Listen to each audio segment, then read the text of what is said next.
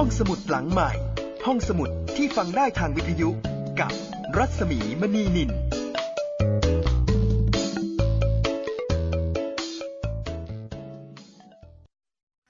Time must always point ahead. Yesterday's past, today has come and gone. The secret of tomorrow's coming fast. Which bedtime story shall I sing to you when we turn out the lights? One of eternity, or one of just a thousand and one?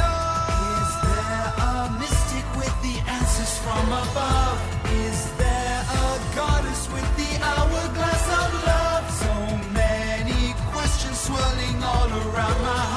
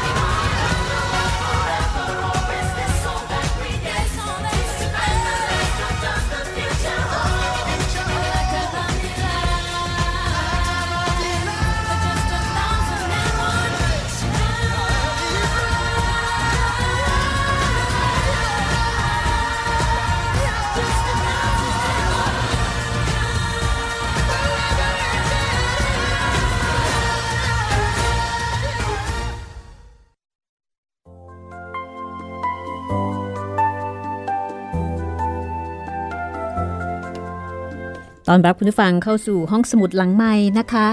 พื้นที่ที่คุณจะได้ฟังเรื่องดีๆ สนุกสนุกๆจากสื่อเสียงของวิทยุไทย PBS ออนไลน์ค่ะ ที่ดี www.thaipbsradio.com แล้วก็วันนี้มาถึงตอนที่ 22 นะคะ ของเรื่องมหัศจรรย์แห่งพันหนึ่งราตรี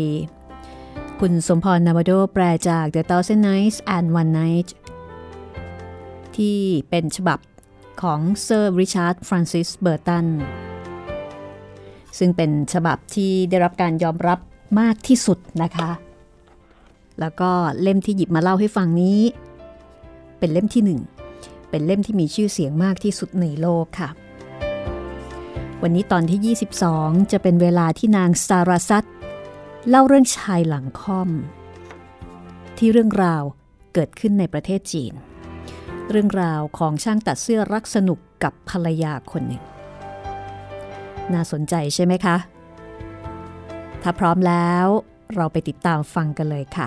ชายหลังค่อมกับตอนที่ 22 มหัศจรรย์แห่งพันหนึ่งราตรีค่ะ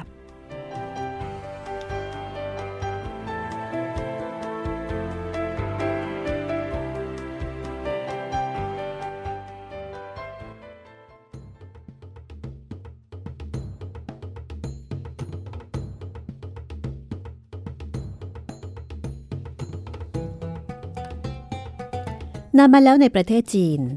มีช่างตัดเสื้อรักสนุกกับภรรยาคนหนึ่ง วันหนึ่งทั้งคู่ออกจากบ้านแต่เช้า พอตกค่ำก็กลับบ้าน แต่ระหว่างทางได้พบกับชายหลังค่อมคนหนึ่ง รูปร่างหน้าตาอัปลักษ์ดูพิลึกหน้าขบขัน ทั้งคู่เข้าไปพิจารณาสำรวจ แล้วก็เชิญชายหลังค่อมไปที่บ้าน เพื่อพูดคุยดื่มกินในคืนนั้น ชายหลังค่อมตกลงรับคำเชิญ ช่างตัดเสื้อจึงแวะไปที่ตลาด ซื้อปลาทอดกับขนมปังและมะนาวกับขนมหวาน แล้วก็เชิญชวนให้ชายหลังค่อมกินด้วยกันภรรยาช่างตัดเสื้อเอาปลาชิ้นใหญ่ใส่ซุปมาเสิร์ฟให้กับชายหลังค่อม นางเอามือปิดปาก คือปิดปากชายหลังค่อมมานะคะ แล้วก็บอกว่า ท่านจะต้องกลืนมันไป กลืนไปทีเดียว โดยไม่ต้องเคี้ยวเลยนะ ชายหลังค่อมทำตามค่ะ แต่โชคร้ายกางปลาชิ้นใหญ่ เข้าไปติดคอทำให้ชายหลังค่อมเสียชีวิตในทันที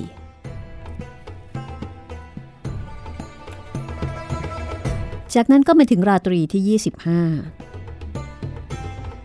นางสารสัตก็เล่าต่อว่า เมื่อชายหลังค่อมเสียชีวิตจากการที่ถูกก้างปลาติดคอ ช่างตัดเสื้อก็บ่นบอกว่า เขาไม่น่ามาตายในสภาพที่ทุเรศแบบนี้เลยทำไมท่านพูดแบบนั้น ท่านไม่ได้ยินที่เขาพูดกันหรือไงว่า จะโศกสันไปใหญ่ เมื่อไม่มีใครทนความอัปลักษ์ข้าได้ ยามนอนบนกองไฟลุกไหม้เหมือนนิทราไซได้สุขสม แล้วเราจะทำยังไงดีกับเขา เอาผ้าไหมคลุมเขาไว้ แล้วอุ้มเขาไปในคืนนี้ข้าก็จะตามไป และหากพบผู้ใดก็ให้บอกว่านี่เป็นลูกชายของเรา เรากำลังจะพาเขาไปหาหมอ ช่างตัดเสื้อก็ทำตามแผนของภรรยา อุ้มชายหลังค่อมไปตามถนน ภรรยาเดินนำพร้อมกับร้องว่า โอ้ ลูกรัก ขอพระเจ้าคุ้มครอง เจ้าต้องมาทรมานเพราะฝีดาด เจอใคร นางก็จะบอกว่าเด็กคนนี้ป่วยเป็นฝีดาดแล้วก็ถามหาบ้านแพทย์ บ้านหมอนั่นเองนะคะ มีคนบอกให้ไปหาแพทย์ชาวยิวคนหนึ่ง พวกเขาก็ไปเคาะประตูเรียก นางทาสผิวดำคนหนึ่งเมื่อเปิดประตูแล้วก็ถามว่ามีอะไร เราพาลูกมาหาหมอ จงเอาเงินหนึ่งในสี่เหรียญทองนี้ไป แล้วก็บอกให้เขามาดูลูกชายของเราที่กำลังป่วยด้วย นางทาสไปบอกเจ้านาย ส่วนภรรยาช่างตัดเสื้อก็บอกกับสามีว่า นี่ ให้เราทิ้งชายหลังค่อมไว้ตรงนี้ แล้วก็หนีไป ช่างตัดเสื้อ อุ้มชายหลังค่อมไปวางไว้ บนชั้น คือวางไว้บนชั้นบนสุดของบันได จับตัวให้นั่งพิงฝาไว้ ส่วนตัวเองกับภรรยาก็หนีไปนางทาสผิวดำก็บอกกับแพทย์ชาวยิวบอกว่าวันนี้เนี่ย มีชายหญิงคู่หนึ่งพาเด็กไม่สบายมาคนหนึ่ง ให้เงินมาหนึ่งในสี่เหรียญทอง แล้วก็บอกให้หมอช่วยไปดูเด็กให้หน่อย เมื่อเห็นเงิน หมอดีใจ รีบคลำทางมืดๆลงไป จนไปสะดุดร่างชายหลังค่อม ล้มกลิ้งลงบันได หมอก็รีบบอกสาวใช้ให้เอาตะเกียงมาส่องพอตรวจดูก็พบว่าเขาตายไปแล้ว แพทย์ชาวยิวก็ร้องโวยวาย คือเข้าใจว่าตัวเองเนี่ยสะดุดคนป่วยกลิ้งตกบันไดตายไปแล้ว คือคิดว่าตัวเองเนี่ยเป็นคนทำให้คนป่วยตาย ปัญหาก็คือจะกำจัดเขาออกไปจากบ้านได้ยังไง เขาก็พาศพเข้าไปในบ้านแล้วก็เล่าให้ภรรยาฟัง ภรรยาก็บอกว่า จะมามวนนั่งพิริพิไรอยู่ทำไมล่ะ ถ้าปล่อยเอาไว้จนรุ่งเช้า พวกเรามีหวังตายแน่ ช่วยกันเอาเขาไปที่ดาดฟ้า แล้วก็โยนไปในบ้านเพื่อนบ้านชาวมุสลิมกันเถอะ ปล่อยให้หมากินซะ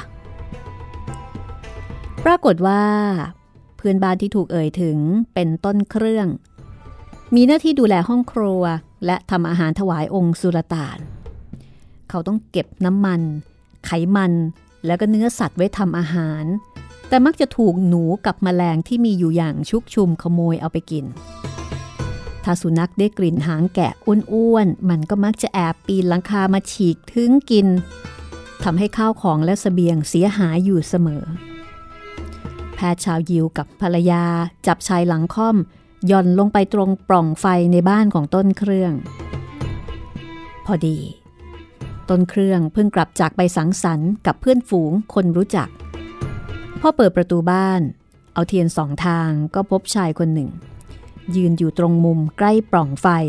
ก็ร้อง เพราะเข้าใจผิดว่าคนคนนี้คือขโมย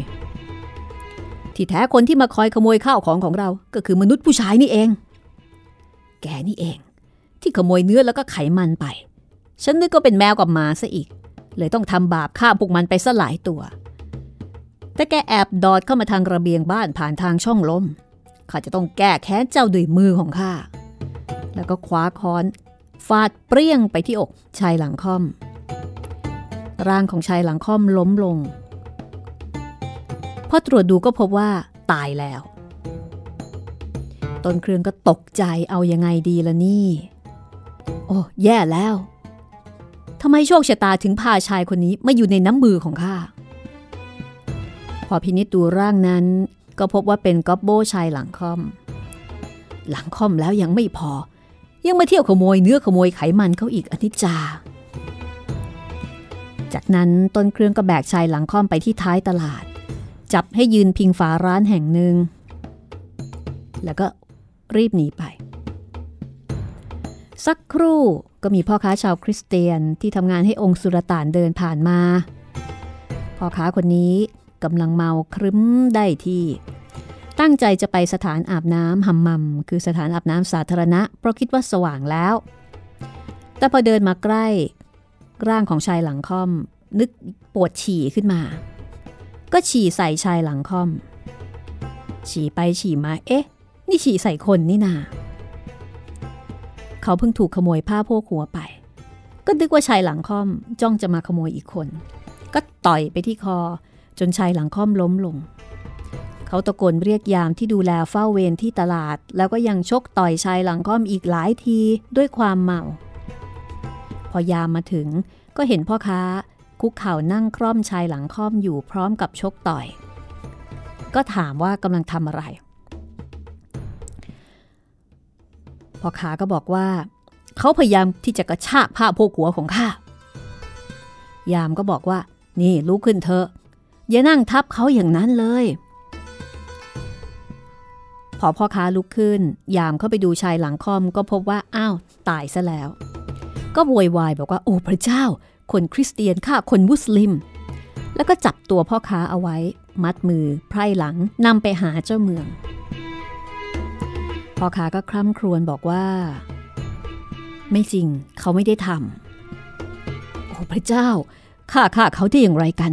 ทำไมก็ต้องมาตายข้าชกเพียงทีเดียวเท่านั้นเอง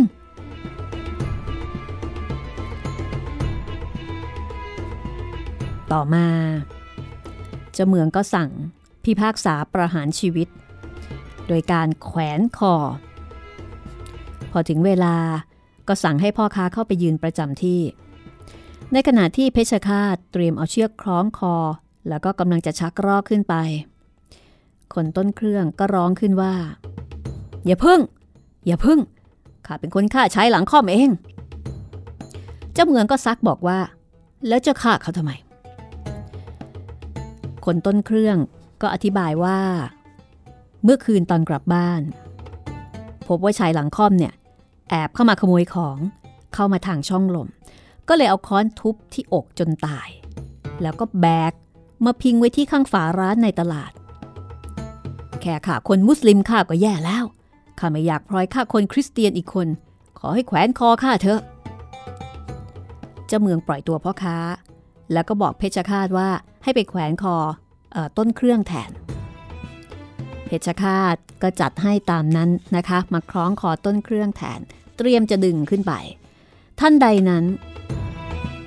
แพชาวยิว ก็แหวกทางเข้ามาตะโกนบอกว่าไม่ใช่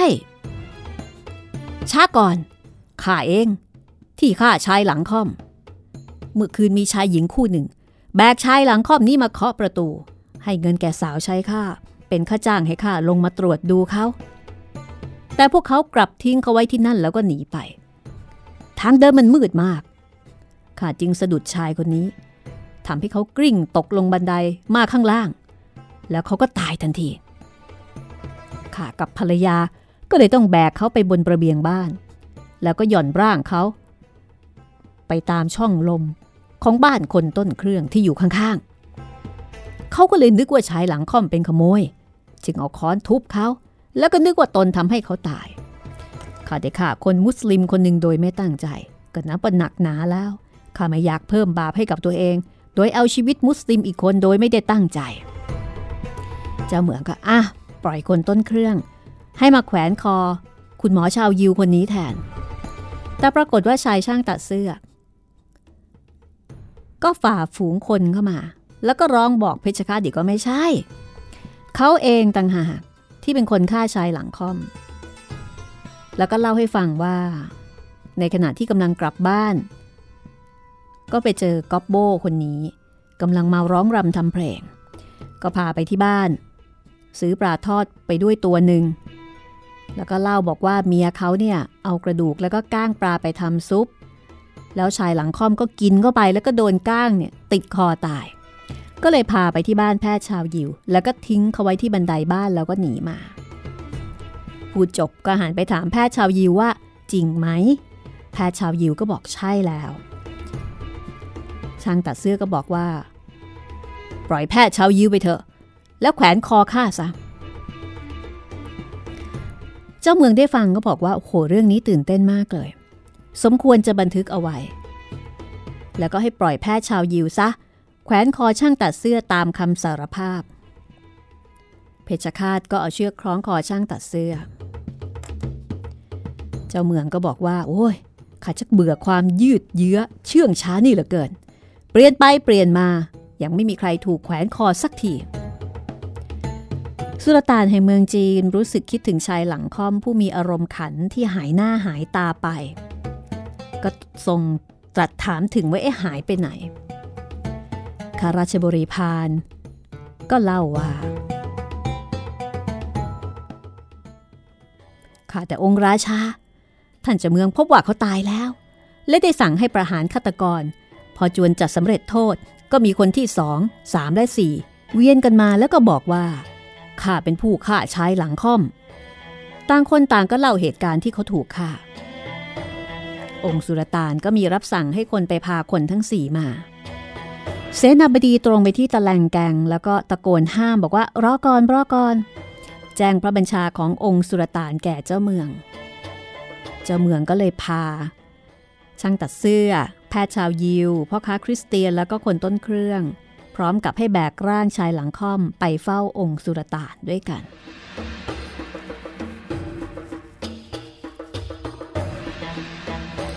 องค์สุรตานได้ฟังเรื่องราวก็รู้สึกสนุก แล้วก็อัศจรรย์ใจกับเรื่องนี้ โปรดให้บันทึกไว้ด้วยตัวอักษรสีทอง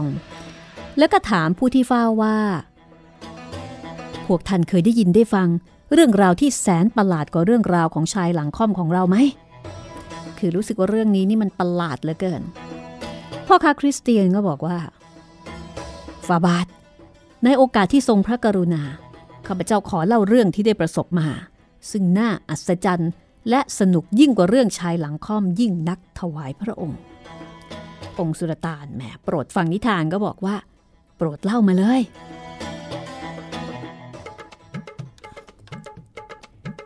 ช่วงหน้านะคะ มาฟังนิทานเรื่อง พ่อค้าคริสเตียนค่ะ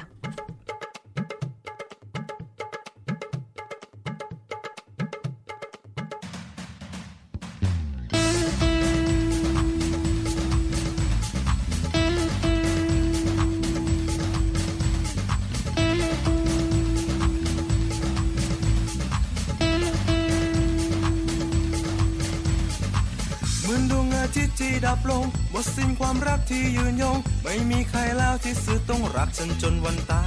ย จะไม่มีรอยยิ้มอีกต่อไป จะไม่มีความรักให้กับใคร มีเพียงความแค้นในจิตใจ ต่อจากวันนี้ แล้วเธอก็เข้ามาปราตรีที่นานนานๆเป็นดังในนิทานที่ฉันได้พบเจอ ความรักที่หายไปสุดท้ายได้มาคือ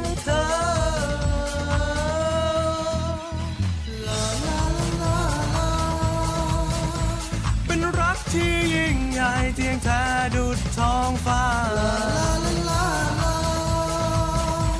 ลึกลับดึงดวงจันทร์ปลิบานยามนิทราพันหนึ่งราตรีที่มีค่ารอยยิ้มกลับคืนมา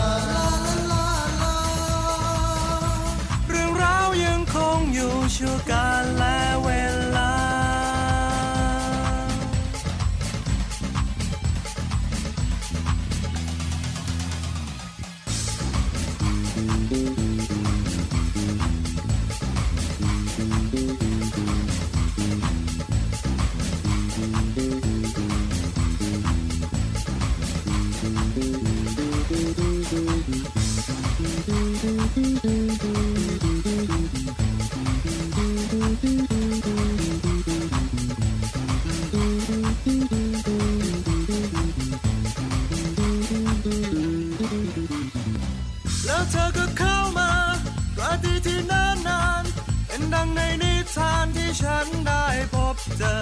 ความรักที่หาย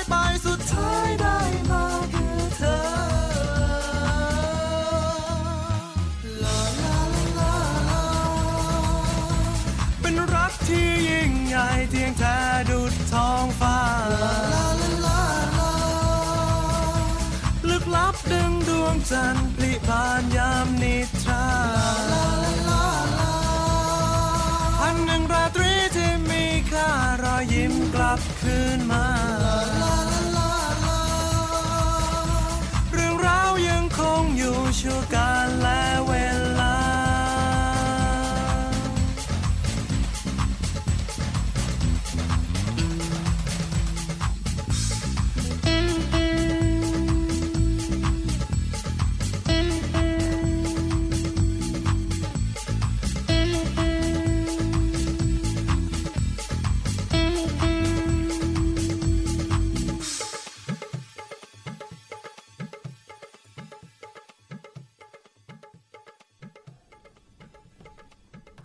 มาฟังกันต่อนะคะ แล้วก็เริ่มเรื่องใหม่ พ่อค้าคริสเตียนค่ะ เรื่องที่พ่อค้าคริสเตียน เสนอจะเล่าให้องค์สุรต่านได้ฟัง ในโอกาสที่เขาได้ทรงรับพระกรุณาให้ลาเว้นโทษประหารนะคะ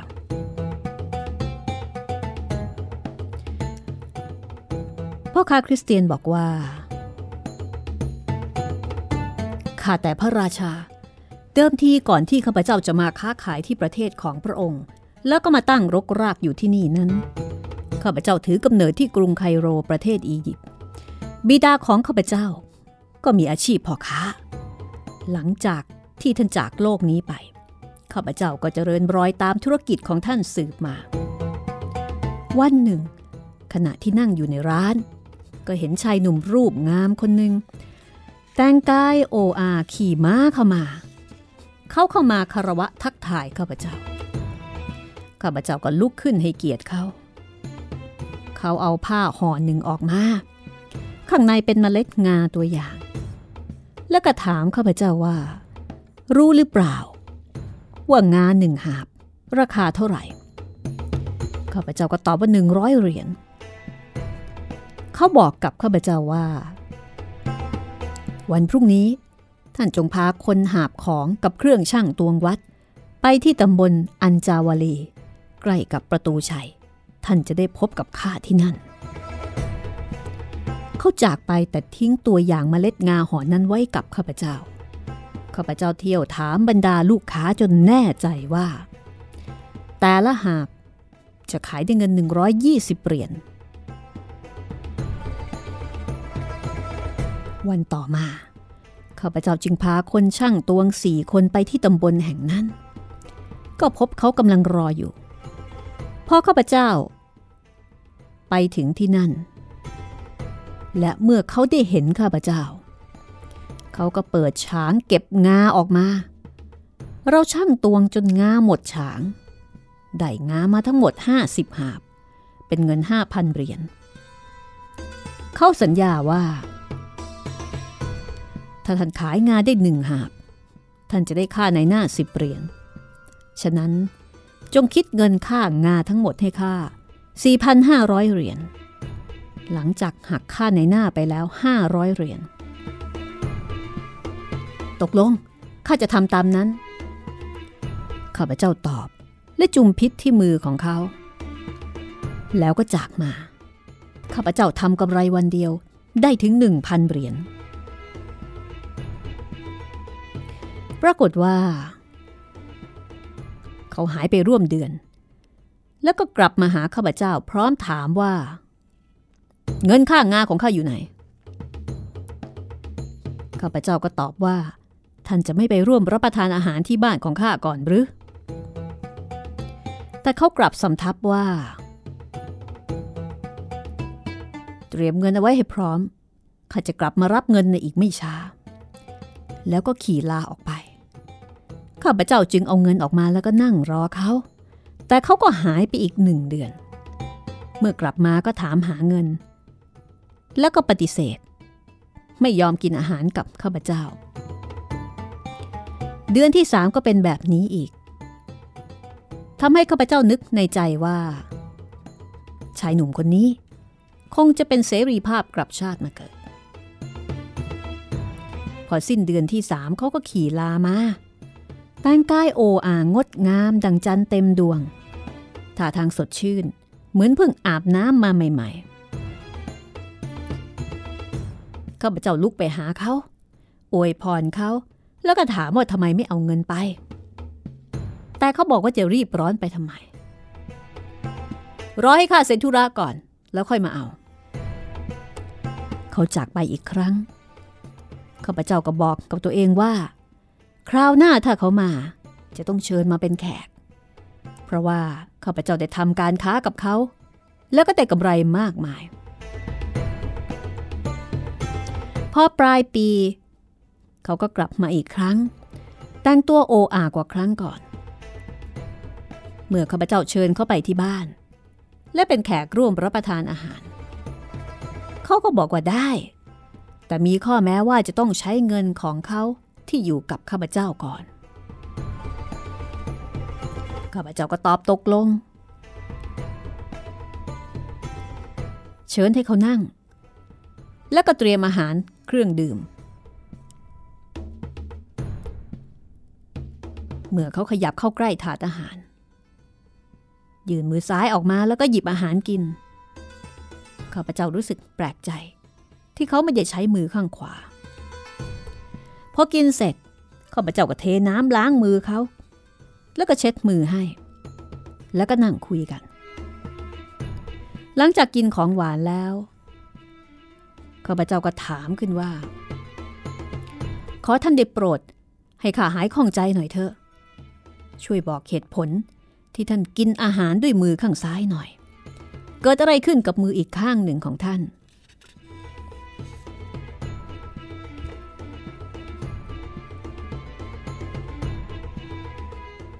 ปรากฏว่า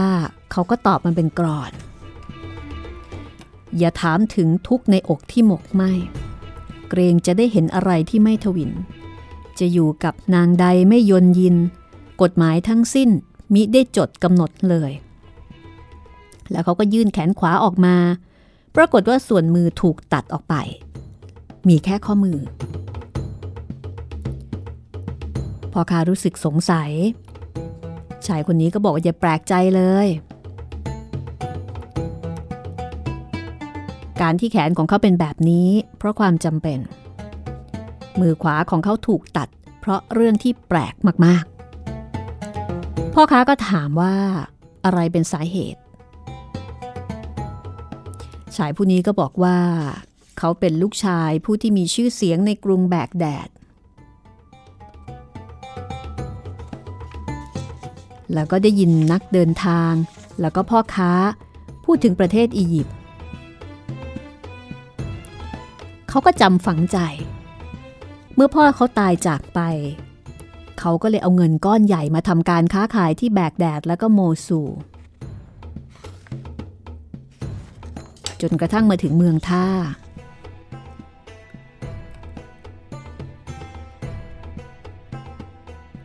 มาถึงตรงนี้ เขาก็ร้องไห้ แล้วก็พูดออกมาเป็นคำกรอนบอกว่า มนุษย์ทำอะไรได้พระเจ้าไซทรงกำหนด เผ่าหนึ่งทั้งยากอด เผ่าหนึ่งมีหมดทุกสิ่งสรรตาดีก็อาจได้ ตาร้ายก็สูญหาย ชีวิตมีอันตรายจงอย่าหมายได้สมจริง จากนั้นเขาก็เดินทางถึงกรุงไคโร ได้ขนของไปเก็บที่ อัลมัสรูเอาเงินให้คนใช้ไปซื้ออาหารแล้วก็ล้มตัวลงนอน พอตื่นขึ้นมาก็ออกไปที่ถนนที่อยู่ระหว่างพระราชวังสองแห่ง จากนั้นก็กลับไปพักค้างคืนที่เดิม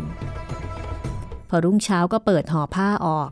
คิดว่าจะเอาไปเร่ขายพร้อมกับสำรวจตลาดไปในตัว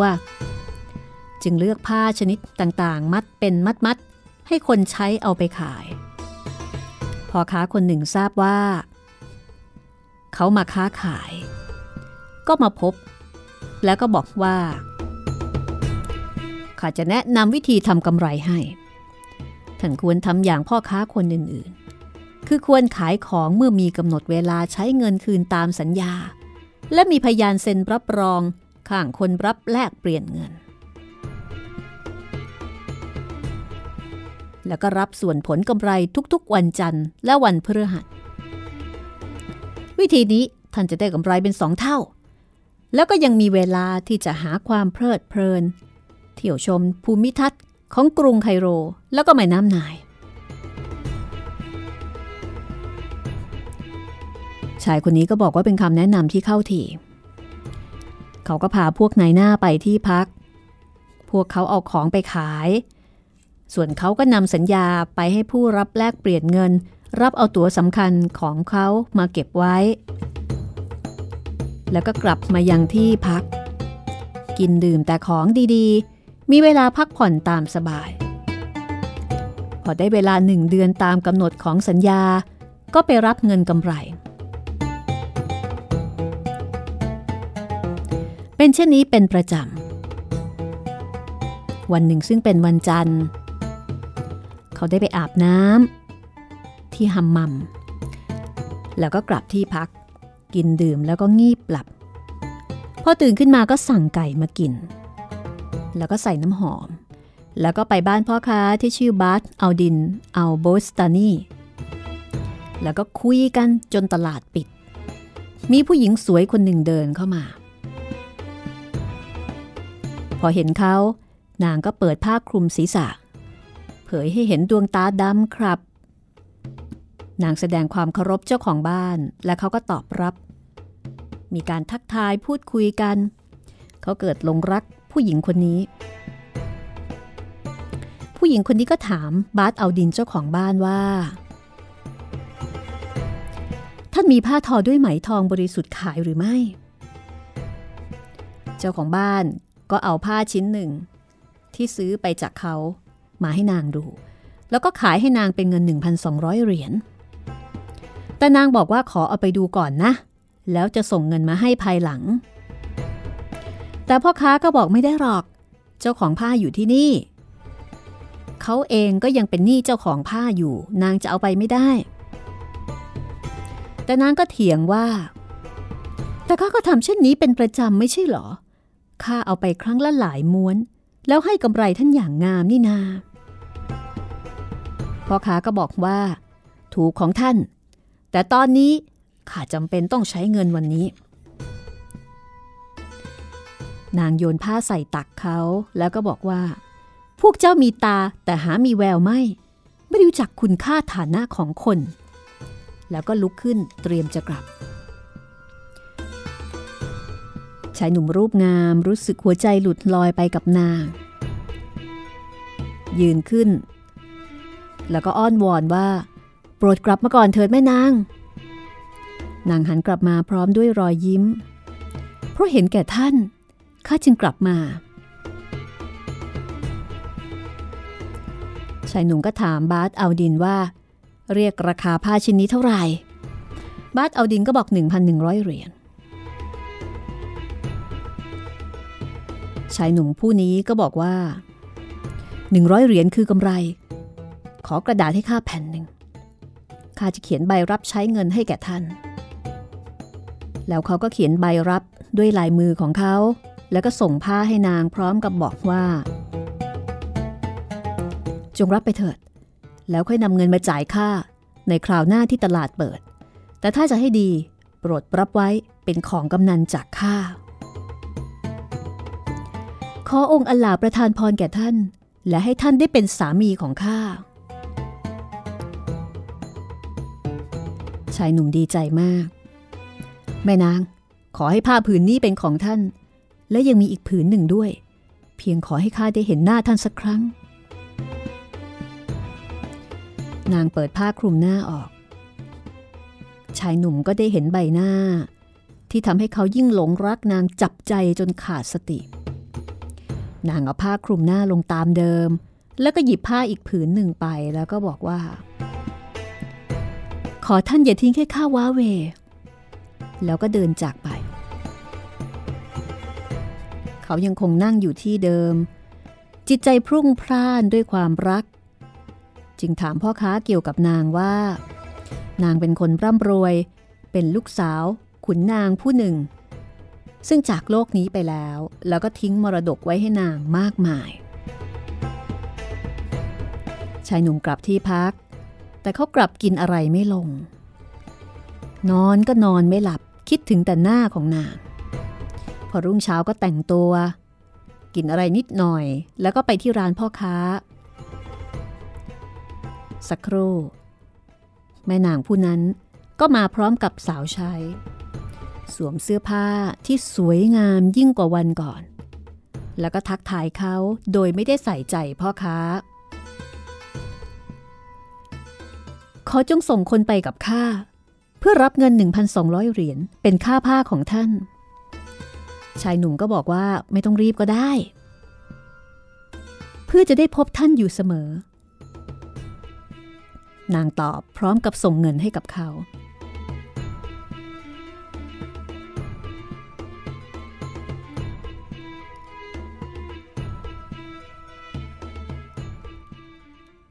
จากนั้น นางก็จากไป ชายหนุ่มเที่ยวเดินตามหานางทั่วตลาด ขณะนั้นมีนางทาสผิวดำเข้ามาขวาง แล้วก็บอกว่า นายท่าน ขอจงมาสนทนากับนายหญิงของข้า ชายหนุ่มก็บอกว่าแต่เขาไม่รู้จักไม่คือไม่รู้จักใครที่นี่เลยนายท่านยายจึงลืมนายหญิงของข้าเร็วถึงป่านนี้ นางคือคนที่เพิ่งเจอกับท่านที่ร้านพ่อค้าวันนี้เอง เขาจึงไปกับนางทาสแล้วก็ได้พบแม่นางคนนั้น แล้วก็ดึงตัว คือพอไปถึงนี่นางก็ดึงตัวเขาเข้าไปใกล้ แล้วก็บอกว่า ที่รัก ภาพของท่านติดตาติดใจข้าตลอดเวลา ความรักของท่านก็ครอบครองหัวใจของข้า ตั้งแต่พบกับท่าน ข้าก็กินไม่ได้นอนไม่หลับ ชายหนุ่มรูปงามก็บอกว่า เขาเองยิ่งทุกข์ทรมานกว่านั้นเป็นสองเท่า หญิงสาวก็ถามว่า ที่รักเราจะพบกันที่ไหนดี บ้านข้าหรือว่าบ้านท่านข้าเป็นคนแปลกหน้าของที่นี่ข้าไม่มีที่จะต้อนรับท่าน นอกจากที่โรงเตรียมที่พัก ถ้าจะให้ดี ขอเป็นบ้านท่านก็แล้วกัน ก็ตกลงกันตามนั้น แล้วก็นัดกันคืนวันศุกร์ แล้วก็บอกว่า ระหว่างนั้นให้สวดอธิษฐานไปสุเหร่า พอถึงวันนัด ค่อยขี่ลา แล้วก็ตามหาตำบลฮับบานิยา และครือหาดของอัลนากิฟบารากัตหรือว่าอาบูชามา นางบอกว่านางพักอยู่ที่นั่น ให้รีบไปอย่าช้า นางจะรออยู่ ชายหนุ่มดีใจมาก กลับไปที่พัก เฝ้ารอคอยจนไม่อาจจะข่มตาหลับ รุ่งเช้าก็ตื่นก่อนตะวันขึ้น เปลี่ยนเสื้อผ้าใส่น้ำหอม พกเงินไป 50เหรียญทอง ตรงไปยังประตูเมืองซูเวล่าจ้างลามาตัวหนึ่ง บอกให้ไปส่งที่ฮัฟบานิยาในไม่ช้าลาก็พาเขาไปถึงถนน ยับบันมุนการี เขาก็สั่งให้ไปหาคฤหาสน์ของท่านซินดิก